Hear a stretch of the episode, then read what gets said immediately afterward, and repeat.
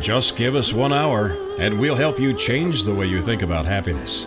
Harvesting Happiness with Lisa Cypers Kamen is a fresh talk radio approach promoting happiness from the inside out.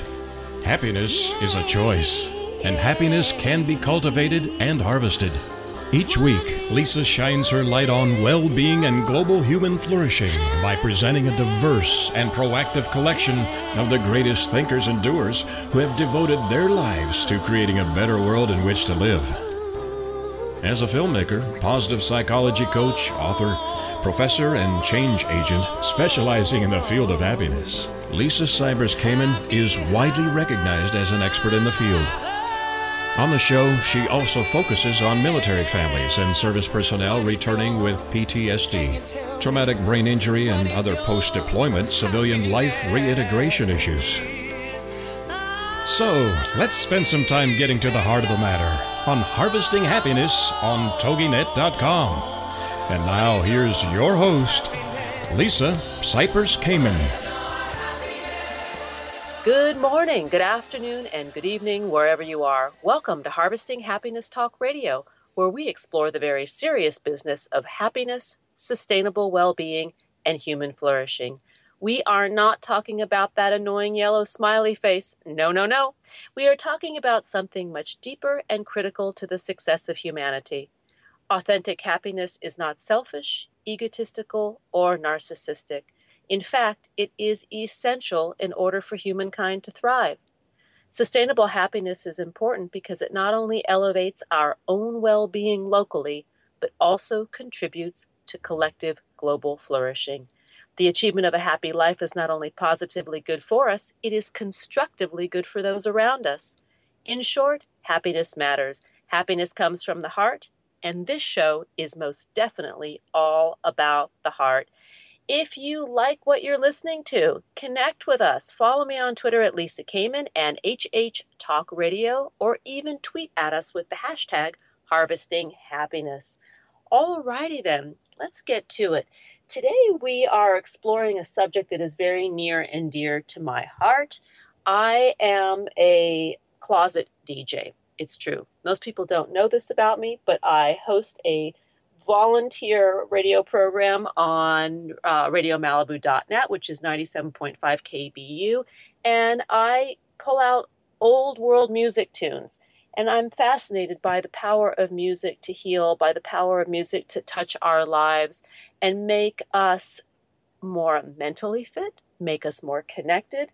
And so today we are focusing on the theme of music and how it relates to a healthy mind, body, and spirit.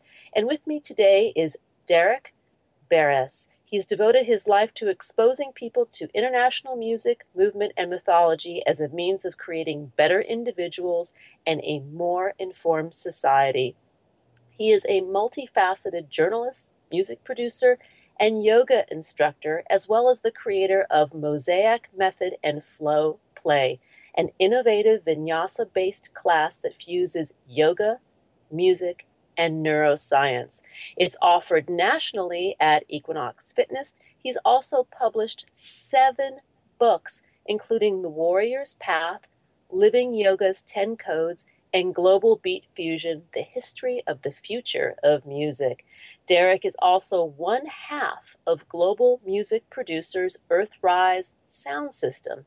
He's based in Los Angeles. He's taught all over the place. He's been featured in numerous periodicals from the New York Times, LA Times, People Magazine, um, ABC, Fox, BBC, NPR, and PRI. Welcome, Derek. Thanks for joining us.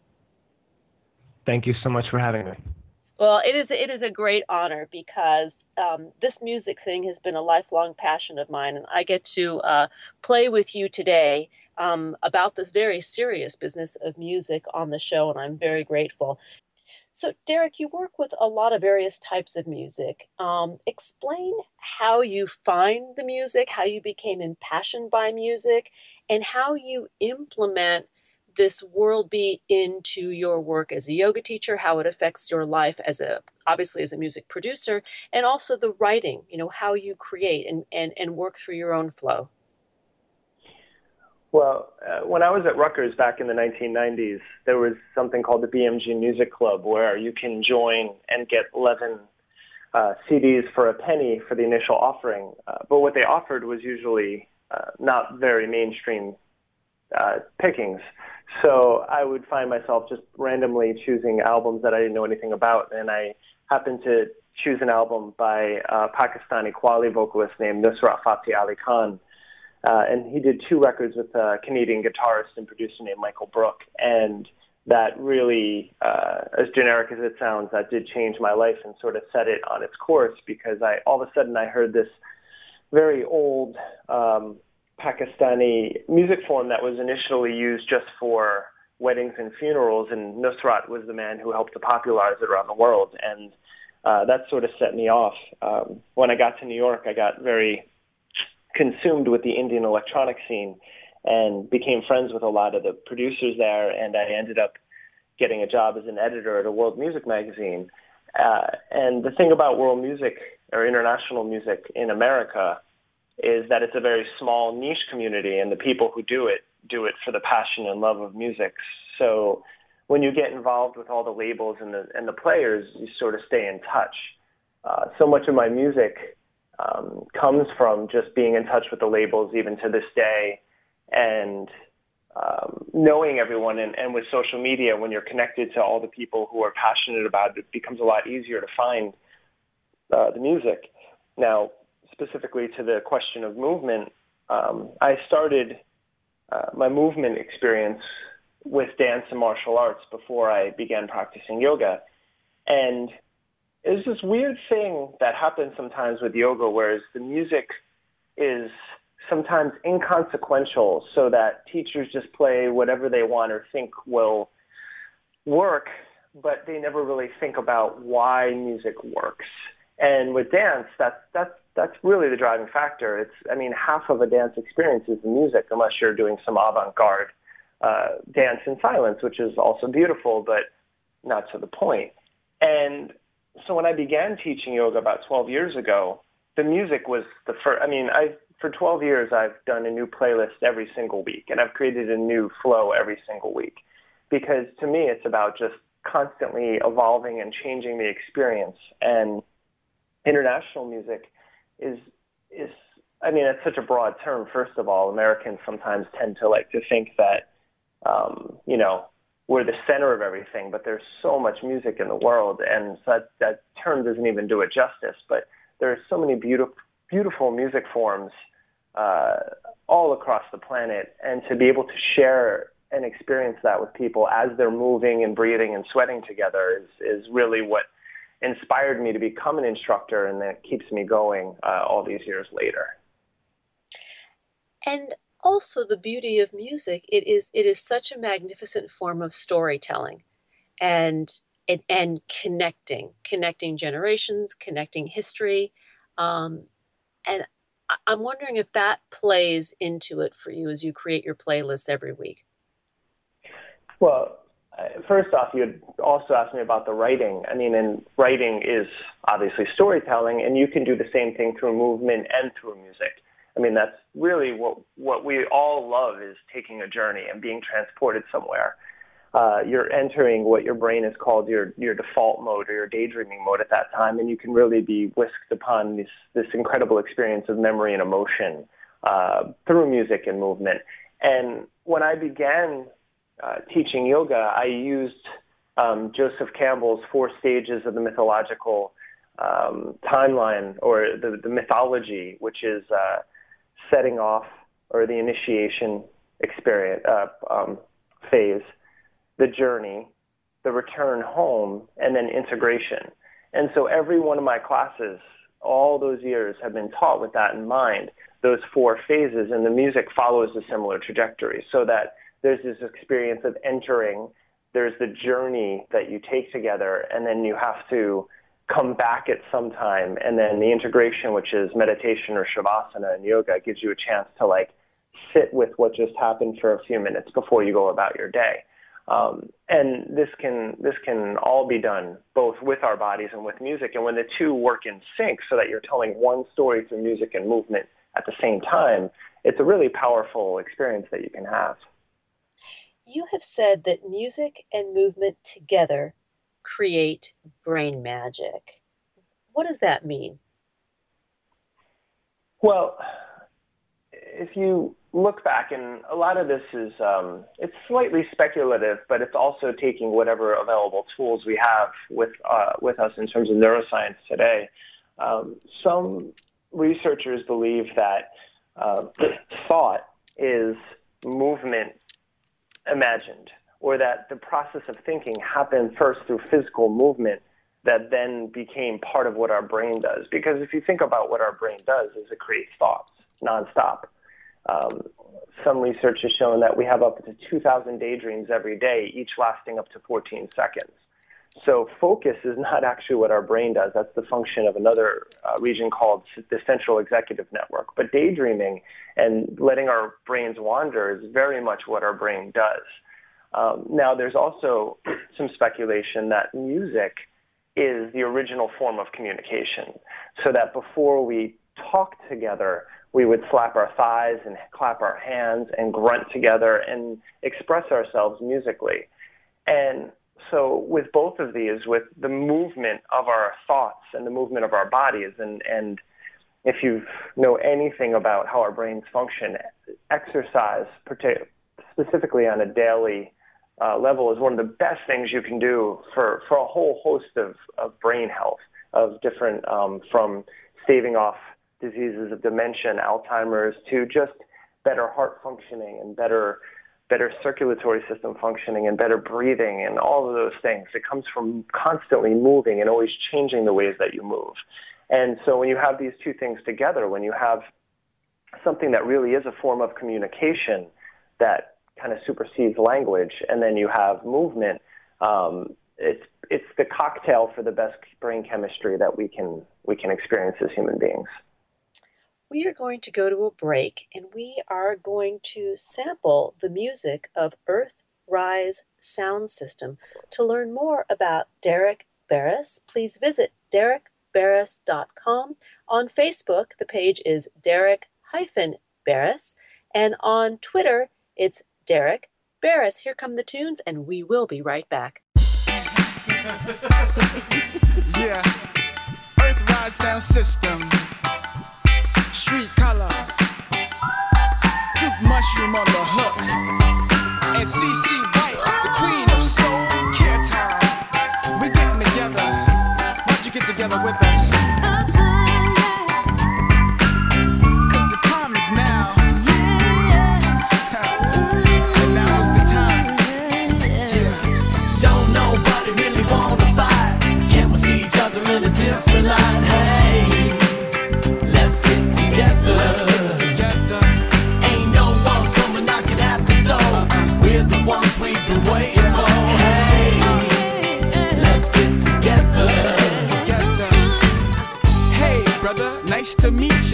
Let's stretch it out like Dharma Mitra. No beat can come between us because our love has a special feature. New paradigm, and you know I'm so excited. A planetary party, and you know you're all invited. Feels so good, you decided not to fight it. Now let it in like the sun shining.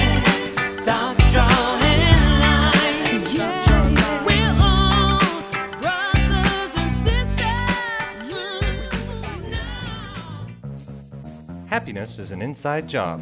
Wear the message on t shirts, baseball caps, sterling silver designer jewelry, and more. Please visit our online boutique at www.harvestinghappiness.com.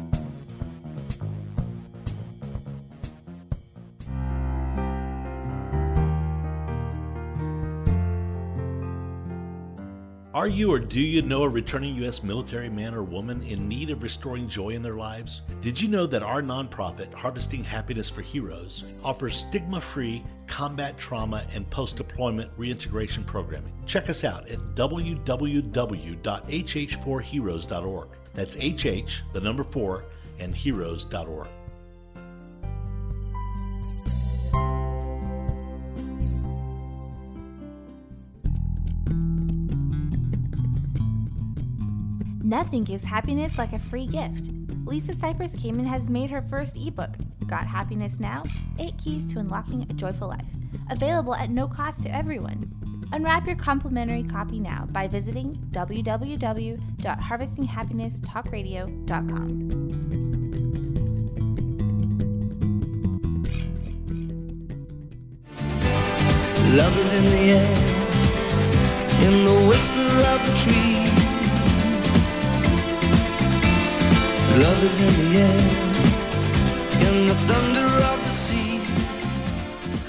Welcome back to Harvesting Happiness Talk Radio. If you're just joining us now, we are having a special show today because we are focusing on the passion and power of music to heal, to heal not only the brains, but our bodies, to open a portal for better uh, physical, mental, emotional, spiritual well being. And I'm speaking with Derek Beres, and he is really quite the renaissance man. He is an author, he is a yoga instructor, he is a music producer.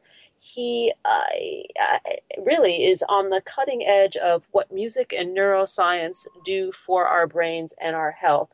Derek, let's talk about what happens to us when we use this music in our practice in in in yoga or any practice for that matter because the, the music can be tailored for the the the sport Yes. Uh, well, first off, there's nothing that we know of that affects as many uh, neural regions at once as music. So when uh, one of the great things about fMRI technology and, and different ways of scanning the brain is it's non-invasive. So we can hook up these electrodes to our skin and see what's going on in, inside of us because of the, uh, the electrical firings of the neurons. And music um, just takes place, it actually takes place in our brain. And you, you hear music through your ears, but you also hear it through your skin. So music is really a complete surround sense experience. It affects it, it affects everything. Um, and that was one of the, the issues that I had was being a yoga instructor and taking a lot of uh, practicing as much as I was teaching and uh, hearing all the music that was be play, be, being played in the classes, I would notice that sometimes the instruction and the music were telling my brain different things. So we'd be in the middle of a flow class and they would be playing sitar music with no percussion and that actually turns out that the sound of the sitar lowers levels of cortisol in your blood. And so which cortisol, if we have too much of it, is is dangerous. But we need a little bit of it to to get moving and motivated, and it also helps in tissue repair after we work out. So um, you're you're telling the brain to do one thing, but you're telling the body to do another, and that's I, partly I think that's because we have this idea of dualism that the brain and body are separate. But if you study the brain, it, it's it's integrated. You you can't have consciousness without a body. So everything that you do affects the brain, affects the body, and vice versa. And that is really where the key to understanding music's therapeutic effects happen. Um, you know, in terms of therapy, music has, is being used to help to treat a whole host of uh, diseases such as dementia, as Alzheimer's, also as Parkinson's disease. The researchers are having, uh, you know, finding really powerful um, effects through something called entrainment. And that entrainment is what happens when you hear a beat. So if you hear a beat and you can't stop tapping your foot, that's because your brain is literally syncing to that beat. Uh, and that's one of the issues with Parkinson's is that they that can't happen. And so you see these videos of people who have Parkinson's who can't control the movement of their limbs, but you put on a song with a beat and suddenly they can dance flawlessly. And then as soon as the music stops, they can't any they can't move anymore in the same way.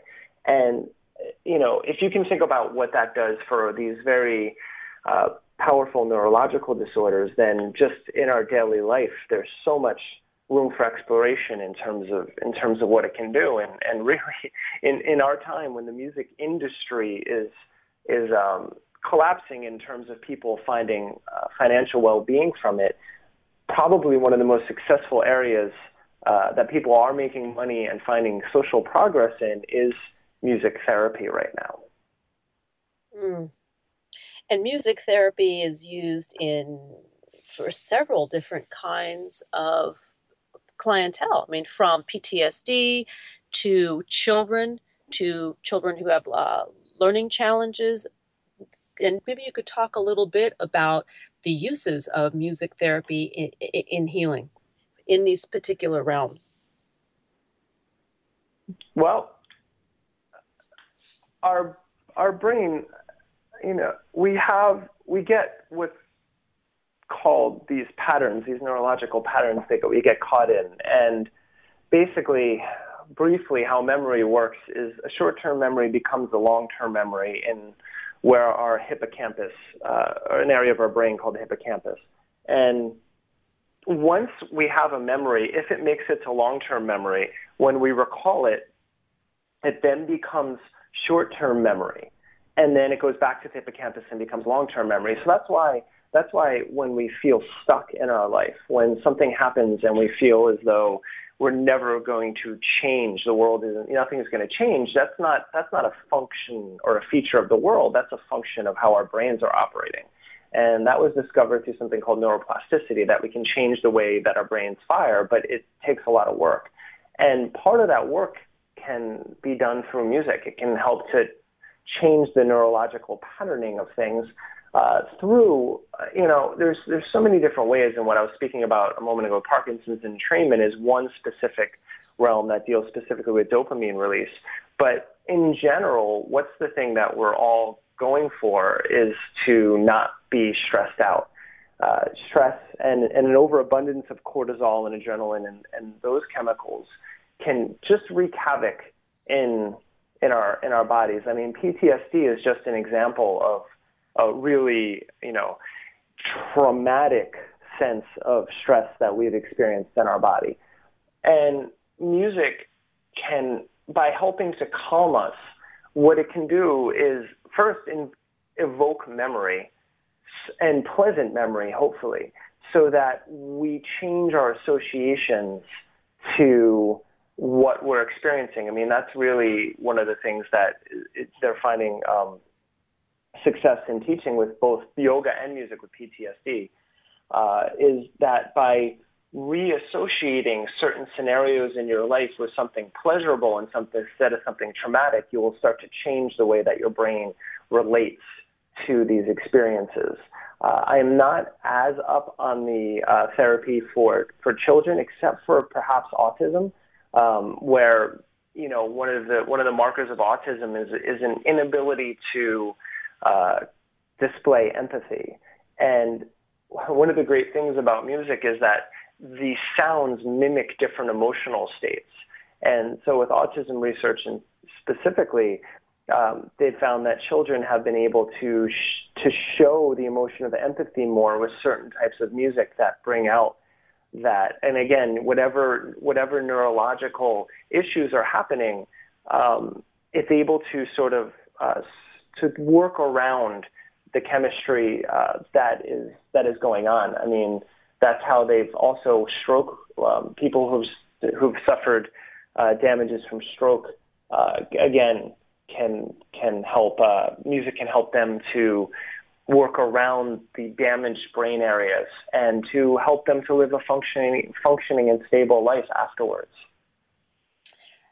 What I hear you saying is that by reducing stress in the brain and in the body and improving um, uh, the, the firing of the brain in, or the or the re, rewiring of the brain so it fires in a more effective way we are experiencing not only better emotional health but we are then able to uh, access our brain power to help us with the physical part that everything starts to work better that there's this synergistic flow that happens within the body uh, yes, I mean, first off, with you, you mentioned the word flow a couple times, and flow is is a psychological state. Um, it was coined by Mihaly Csikszentmihalyi, a Hungarian psychologist in the 80s, and basically, I mean, if you can think about what the runner's high is, that feeling that you know you're running, you're tired, you're tired, and then you hit this plateau where you can you feel like you can stay there forever.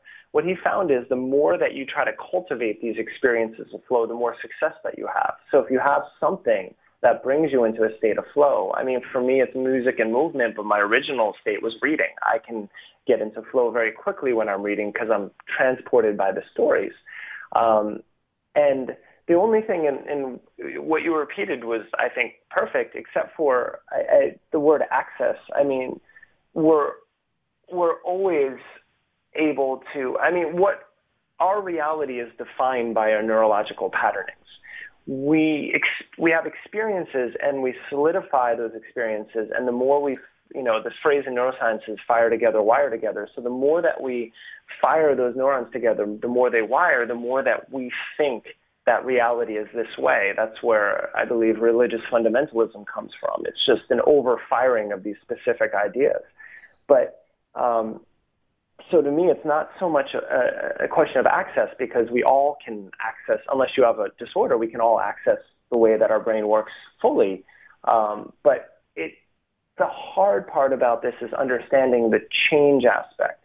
If there is something in your life you want to change, if there's a if there's a patterning that you don't want to experience anymore, you have to put in the work because um, whatever we call our identity and the way that our brain constructs our personality and who we think we are, the chemistry is still more powerful than that. So it takes a lot of work to be able to perceive reality in different ways. Um, both, you know, in terms of these disorders we've been talking about, but also in terms of just everyone who might be neurologically healthy, but they want to change something about themselves. You know, when you start to change your perception, it's going to be uncomfortable for a while. Um, but these tools that I've found in my own life and through people that I've worked with of music and movement can help to create that lasting change that you're looking for. But you have to do the work. It's not going to just happen. And you know, it's funny you mentioned Joseph Campbell and the hero's journey because specifically within that model, it is required that we are when we are on that journey of discovery that we will we'll, we will be slaying dragons, we will be meeting monsters, we will be seeing aspects of ourselves that challenge us to stretch and move beyond that place in order to grow. That there has to be some form of the death of the old self in order to be reborn into the new self.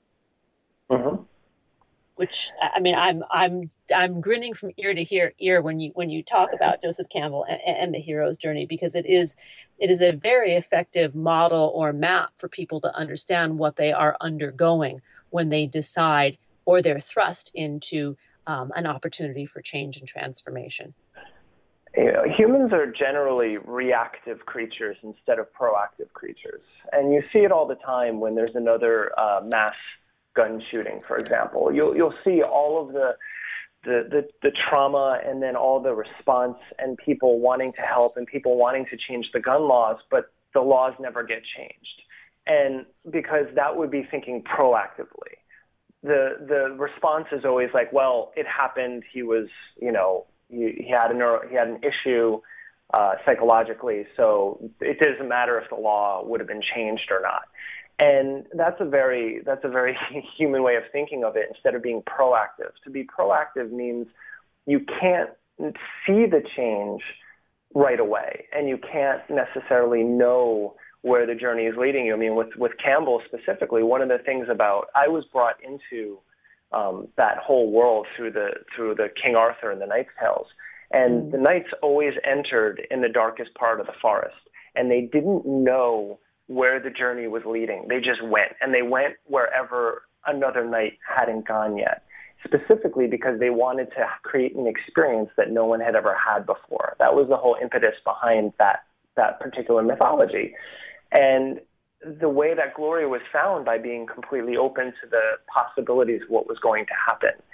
Um, and I think you know, as much as as as much opportunity as we have in our time to to to experience the world in a way that no one has ever, no, none of our ancestors ever had access to, the ability to travel around the world very quickly and experience all these cultures, we still very much get stuck in our in our patterns and perceive in a very limited manner. Um, so mythologically, to me, and what Campbell's work really shows is that by by being open and by being proactive and going out and seeking these experiences and being open to change, but also putting in the work, we can really change our lives in a very profound manner. Derek Beres, thank you for your generosity of spirit by being here with me today. To learn more, please visit derekberes.com. On Facebook, it's Derek hyphen Beres. And then on Twitter, that handle is Derek Beres. We're going to go to our break with more music by Earthrise Sound System. Here come those tunes, and we'll be right back.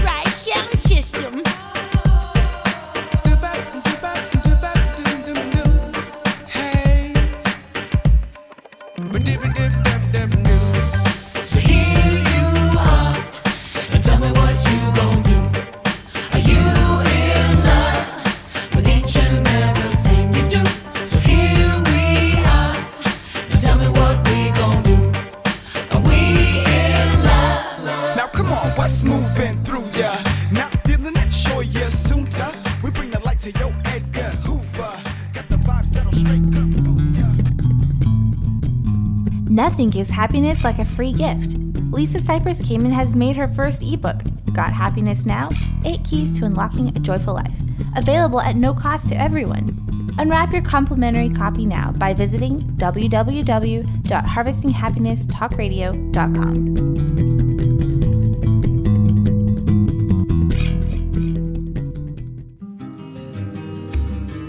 Saturday afternoons on 97.5, joyriding the coast with a global vibe, pleasing your ears and inspiring your mind. Quem mostrava esse caminho longe, quem mostrava esse caminho longe, esse caminho Tomé. Joyriding the coast with me, Lisa Cypers Kamen, Saturdays 2 to 5 on 97.5 KBU and RadioMalibu.net.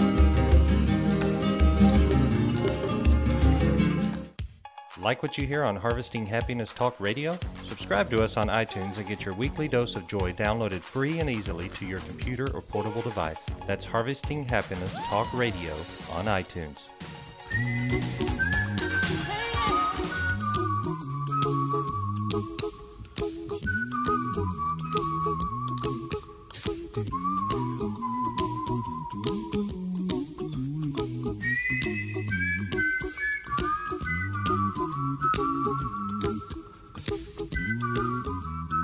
Welcome back to Harvesting Happiness Talk Radio. If you are just joining us now, we are talking about the power of music in medicine. With me now is Dr. Joanne Loewy. She is the director of the Louis Armstrong Center for Music and Medicine and an associate professor at Icahn School of Medicine at Mount Sinai. The Louis Armstrong Center, among many populations, is serving musicians and their unique ailments, including chronic fatigue, chemical dependency, performance anxiety, and overuse. It also serves children with developmental delays, teens with emotional issues, adults with neurological issues, and all ages of patients with asthma and COPD. Dr. Loewy oversees the Department of Music Therapy, which she started at Beth Israel in 1994. Dr. Loewy has conducted research in sedation, assessment, pain, asthma, and NICU music therapy. Her areas of specialty are assessment, hermeneutic, and I hope I pronounced that right, research, trauma, and supervision. Dr. Loewy is the editor in chief of the international peer reviewed journal Music and Medicine and serves on several editorial boards, including the Cochrane Palliative Care Review and the Journal for Complementary and Alternative, Alternative Medicine. Dr. Loewy received her doctorate from NYU. Welcome, Dr. Loewy. Thanks for joining us. Sure, happy to be here. Let's define music therapy from a clinical perspective. And what are the various types? Well, from a clinical perspective, the idea is that music has been used since the beginning of time to affect change. Uh, from Pythagoras, Pythagoras actually had um, music classified not only as an art, but as a mathematical science. And in the foundation the human development of women and men, music has been found in modern day to be able to induce physical and emotional change in the body. And it's been used, music therapy, in many domains. It's been used in aging to enhance speech, to work with aphasia. It's been used in hospitals uh, to work with trauma, and in addition to trauma, to treat patients from birth through end of life who have various ailments. And this is really profound because what we're learning is actually that the body is a system of sounds that integrate. The first sound we hear, for instance, in the womb is mother's heartbeat, and we entrain and acclimate to rhythm almost before we're beings, before we come out in our lives. So, using the principles of music from Pythagoras' time into the modern day rap and sociology of how music penetrates teenagers, for how it's used in modern days to warm up sports events. We sing national anthems before we have serious events. We hear drum beats before we go to war. Music penetrates in so many ways that informs the mind and integrates the body. And depending upon the kind of music, as you just said, we know that it affects us differently. But for example, do we know, do we understand what happens to our brain and the brain chemistry when it's on when it's listening or in the presence of a certain kind of music? We're learning more and more about it through research. I have the good fortune to edit a journal called Music and Medicine along with Dr. Ralph Spintge from Germany. And much of the literature now, much many of the submissions we receive and other journals of music therapy receive relate to music, music's impact on the brain. And whereas we used to think that music was processed on one side of the brain, we're now learning through fMRIs and other kinds of brain scan testing that music can light up to so many different areas. Uh, the motor cortex is affected by rhythm. The amygdala, which handles our emotions, can be intricately moved by music, and that can, in effect, trigger other parts of the brain, like the hippocampus. That's the spot that has uh, a memory for music. That's where we contextualize music experiences. And of course, the visual cortex, well, reading music, looking at people's reaction and movement, mirror neurons, we know can in, influence the cerebellum, which is when we start tapping our foot, um, when we feel like moving, or this is also involved in like playing an instrument. So, from the auditory cortex, which is really the the first spot, the first stage where we it provides a mechanism for how we listen to sounds, the perception, the analysis of tones. It, it's all weaved together, and that's why I think the word integration is so important with music. Not just integrating a symphony, but integrating parts of the brain and then the brain influencing and informing so many parts of the body because the brain is the holder of the emotion. In terms of integrated medicine and encompassing music therapy in, in a hospital setting where, where you are working, for example, you do some tremendous work with music therapy to treat all kinds of, of ailments. Can you talk a little bit about the different aspects um, of treatment, let's say for Parkinson's, Alzheimer, post stroke, or cancer victims? Cancer patients? Sure. I mean, we have a music center, the Louis Armstrong Center for Music and Medicine. Um, our medical director, Dr. Stefan Quenzel, and I see normal neurotic adults. We see musicians.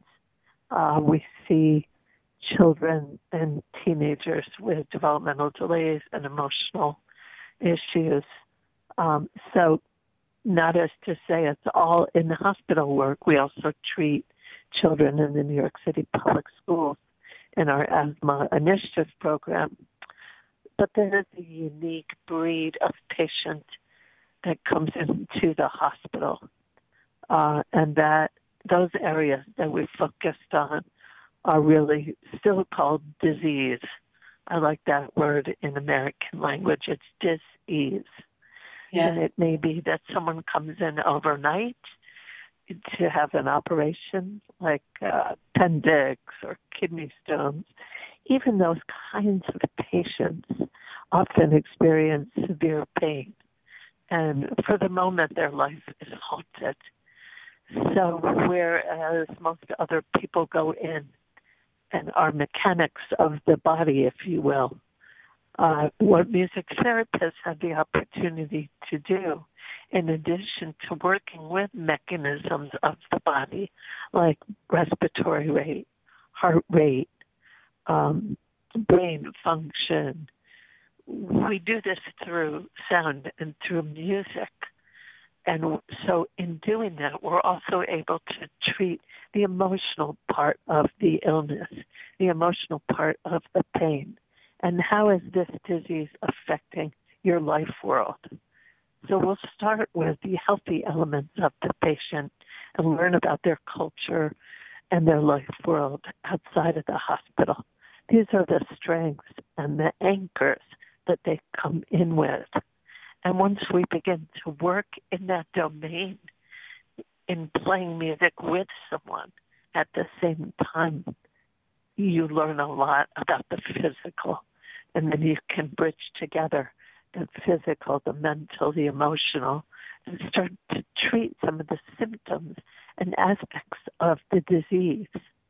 So, our specialty populations where we have pretty succinct protocols which is not to say we do the same thing every time, but more that we have a, a mechanism of how to work with specific populations are in the neonatal intensive care unit, um, in the spine surgeries, um, looking at disease of pain, some of which I mentioned, and in the cancer and respiratory realms. So for those I- I- kinds of diseases, we have ways that we work. I just want to jump in here and ask for, uh, you to just share a little bit of uh, one very powerful example that I'm aware of um, that makes the effects of music therapy very, very visible. In the case of a, a, a Parkinson's patient who has a, a tremor, and through the use or implementation of music therapy, what can happen to that tremor? Well, if you think about a tremor, it's, it's really a rhythm. Uh, it's a rhythm gone awry, much like a hallucination. Is a very basic way to explain it, but it's a voice that someone's hearing. We all have a conscience, and we all hear messages in in our own way. When we read, for instance, our brain is making sounds of the words, um, and we're processing. We we have feedback from the activity of reading, and so with a movement such as a tremor, um, making that movement purposeful and knowing from tests the part of the brain that, that lights up the motor cortex, um, the cerebellum influence on on movement. When we provide a basic beat and we can use that basic beat and entrain it to the tremor, the movement then becomes more purposeful and the patient may feel more in control. And when we have self esteem and we have self control working with these aspects of music, working with uh, neurologic function, we see a lot more productivity.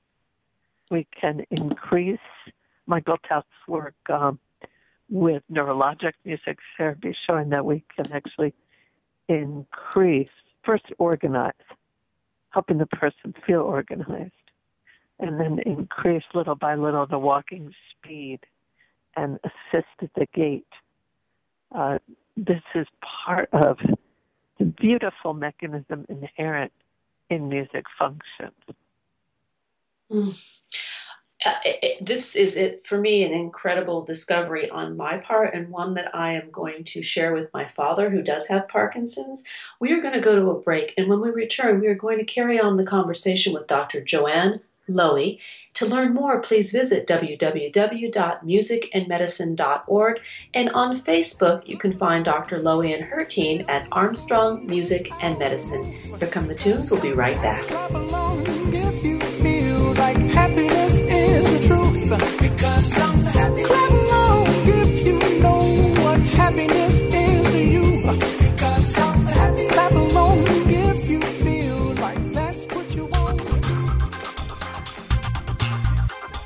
You like Lisa's take on happiness, well being, and human flourishing?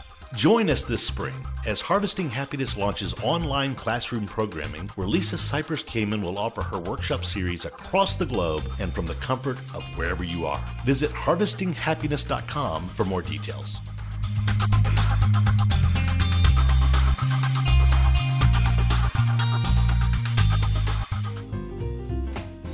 Be a part of the Grateful Good.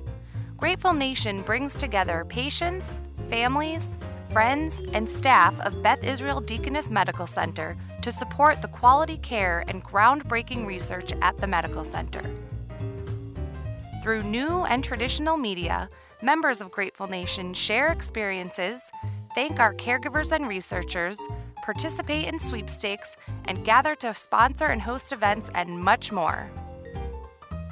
Being grateful inspires others to be grateful as well. Isn't it time we jumpstart some perpetual gratitude? Visit Grateful Nation online to find out more at www.gratefulnation.org. Have a grateful day. I feel good. I knew that I would. I feel good. I knew that I would not. So good. So Welcome back to Harvesting Happiness Talk Radio. If you're just joining us now, we are talking about the power of music and medicine, or applying music in the medical field. And we're speaking with Dr. Joanne Loewy. She is the director of the Louis Armstrong Center for Music and Medicine in New York City. She is also an associate professor at the Icahn School of Medicine at Mount Sinai.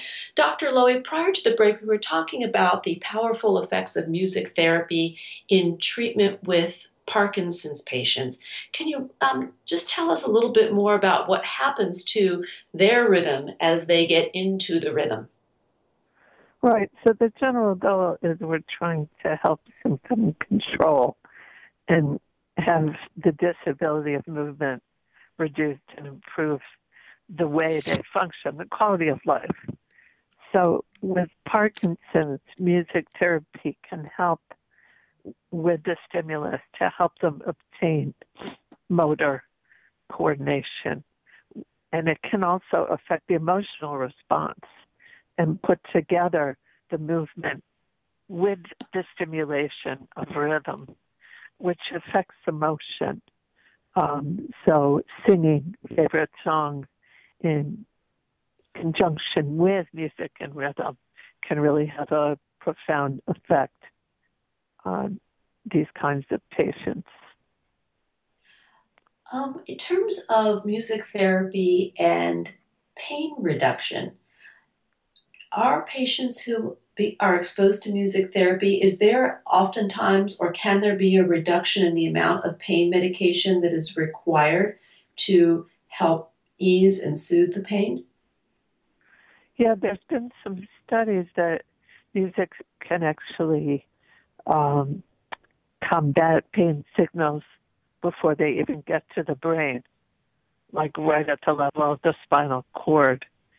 So if music can reach, particularly if assessed by a music therapist, and if that music that has emotion from someone's outside world, if it can reach the patient in the moment of pain, the electrochemical signals traveling from where the pain starts can go straight into the brain and actually relieve it. There's been some research that suggests that music and pain travel along the same neural pathways, and also that people's favorite music can trigger the release of dopamine, which is a brain chemical.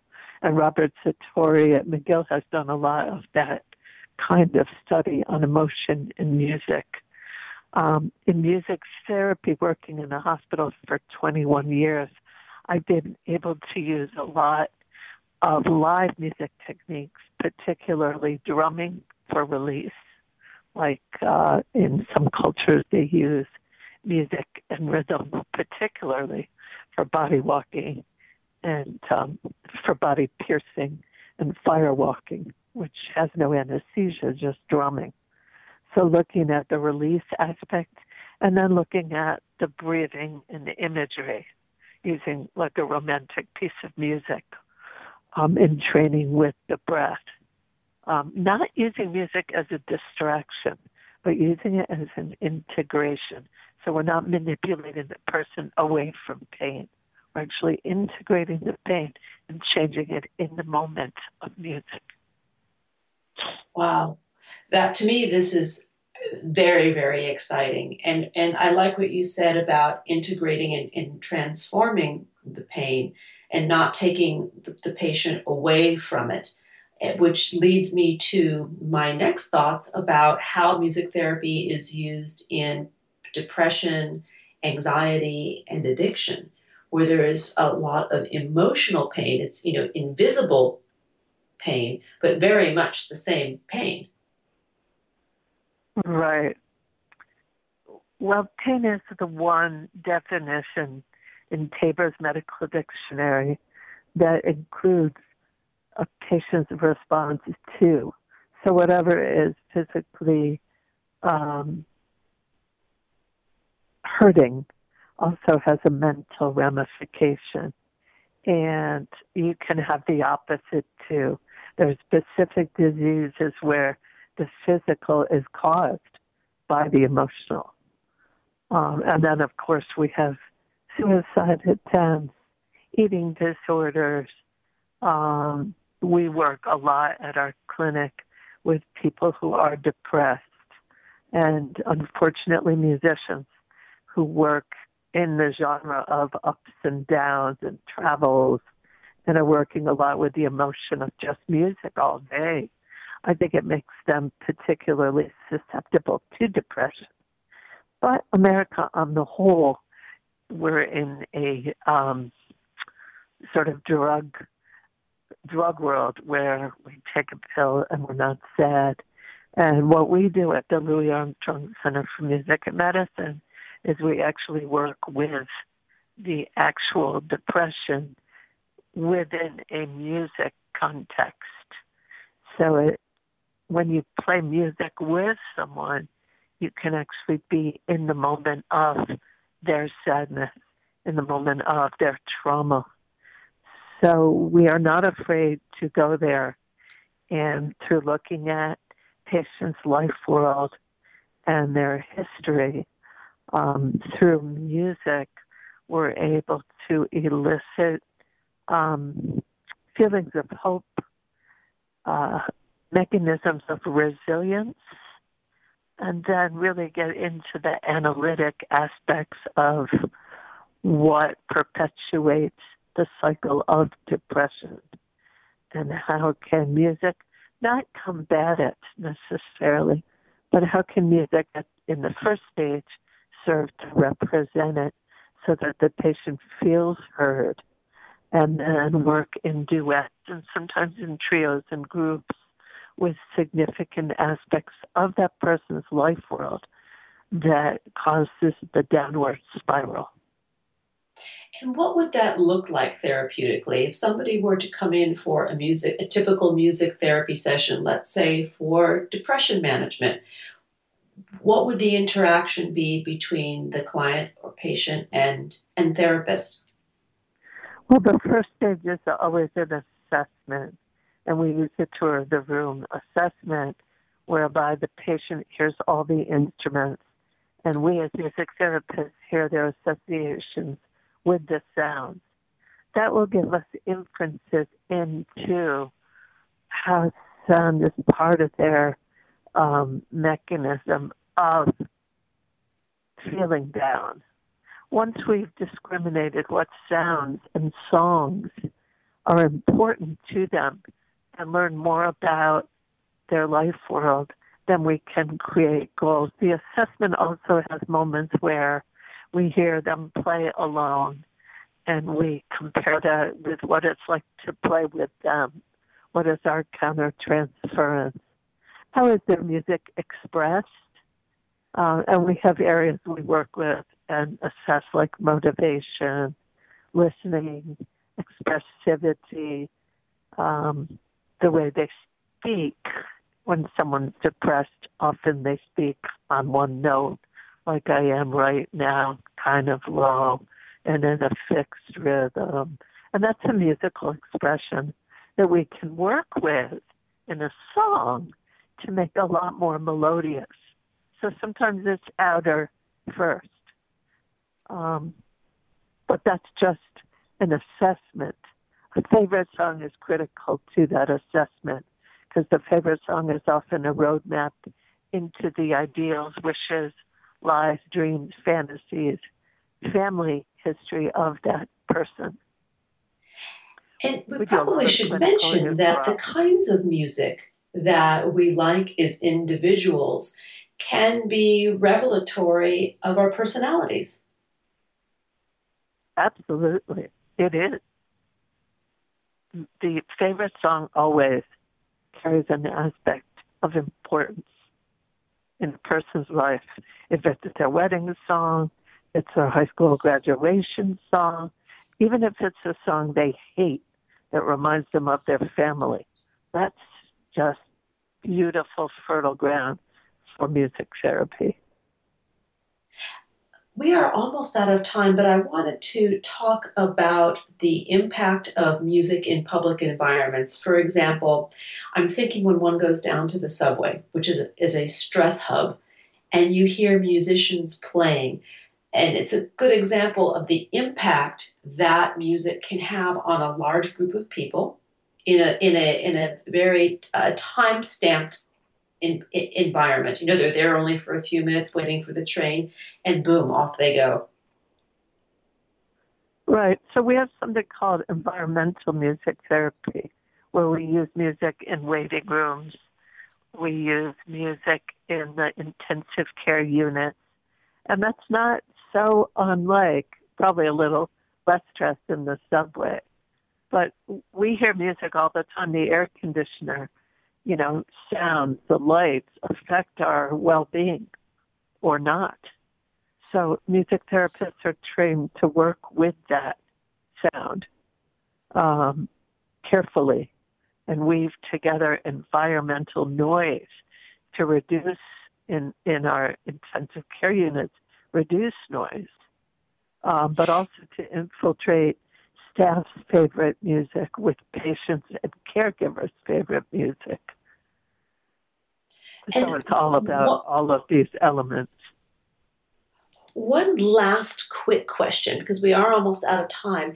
You have worked in the NICU, which is uh, with premature babies. And what is the impact of music therapy on these little ones? Well, I've written a article on a study we did in 11 hospitals with 272 infants, and that's available in the Journal Pediatrics, which is free online. Um, but the skinny is that it reduced the stress in parents, and that these three interventions that we've developed um, had effects on vital signs, which are heart rate, respiratory rate, and O2 stats in infants. There's also a video that the New York Times did that actually shows the work with parents with one of our music therapists because parents are a lot of the formula. The babies go home with the parents. Yes, I understand. Dr. Joanne Loewy, thank you very much for being with us today. To learn more, please visit www.musicandmedicine.org and on Facebook, the page is Armstrong Music and Medicine. Here are a few thoughts before we part. Happiness is not a destination. It cannot be bought, sold, or traded. Happiness will never invite you to the party. Happiness simply comes down to a choice to show up each and every day in the world with passion, purpose, place, and meaning. Thanks for joining us on Harvesting Happiness Talk Radio. This is Lisa Cypers Kamen and my lyrical guest today, Dr. Joanne Loewy and Derek Beres, wishing you kind thoughts, kinder words, and the kindest of actions. Until next time, remember happiness is an inside job. Happiness is your inside job. And a quick shout out of thanks to our producers who make us shine each and every week. We appreciate you. Go out and make it a great day. Thanks for joining us on Harvesting Happiness Talk Radio with Lisa Cypers Kamen. Join us every Wednesday morning live at 10 to 11 Central Time here on TogiNet Radio. Then harvest your own happiness anytime from the comfort of wherever you are with free downloadable podcasts available at iTunes. To learn more about Lisa's filmography, felicitation, and philanthropy, please visit harvestinghappiness.com. Each week, Harvesting Happiness presents engaging trendsetters, exploring our world through science, art, medicine, media, music, philosophy, politics, and the human heart, whose perspectives on life are sure to inspire, provoke, and engage. Lisa's diverse guests are a proactive collection of the greatest thinkers and doers who have devoted their lives to creating a better world in which to live. Like Lisa says, happiness is an inside job. Happiness is your inside job. Spread more joy by liking us on Facebook at Harvesting Happiness and following us on Twitter at hashtag Harvesting Happiness. Then join us again next week at this same time on the TogiNet Radio Network.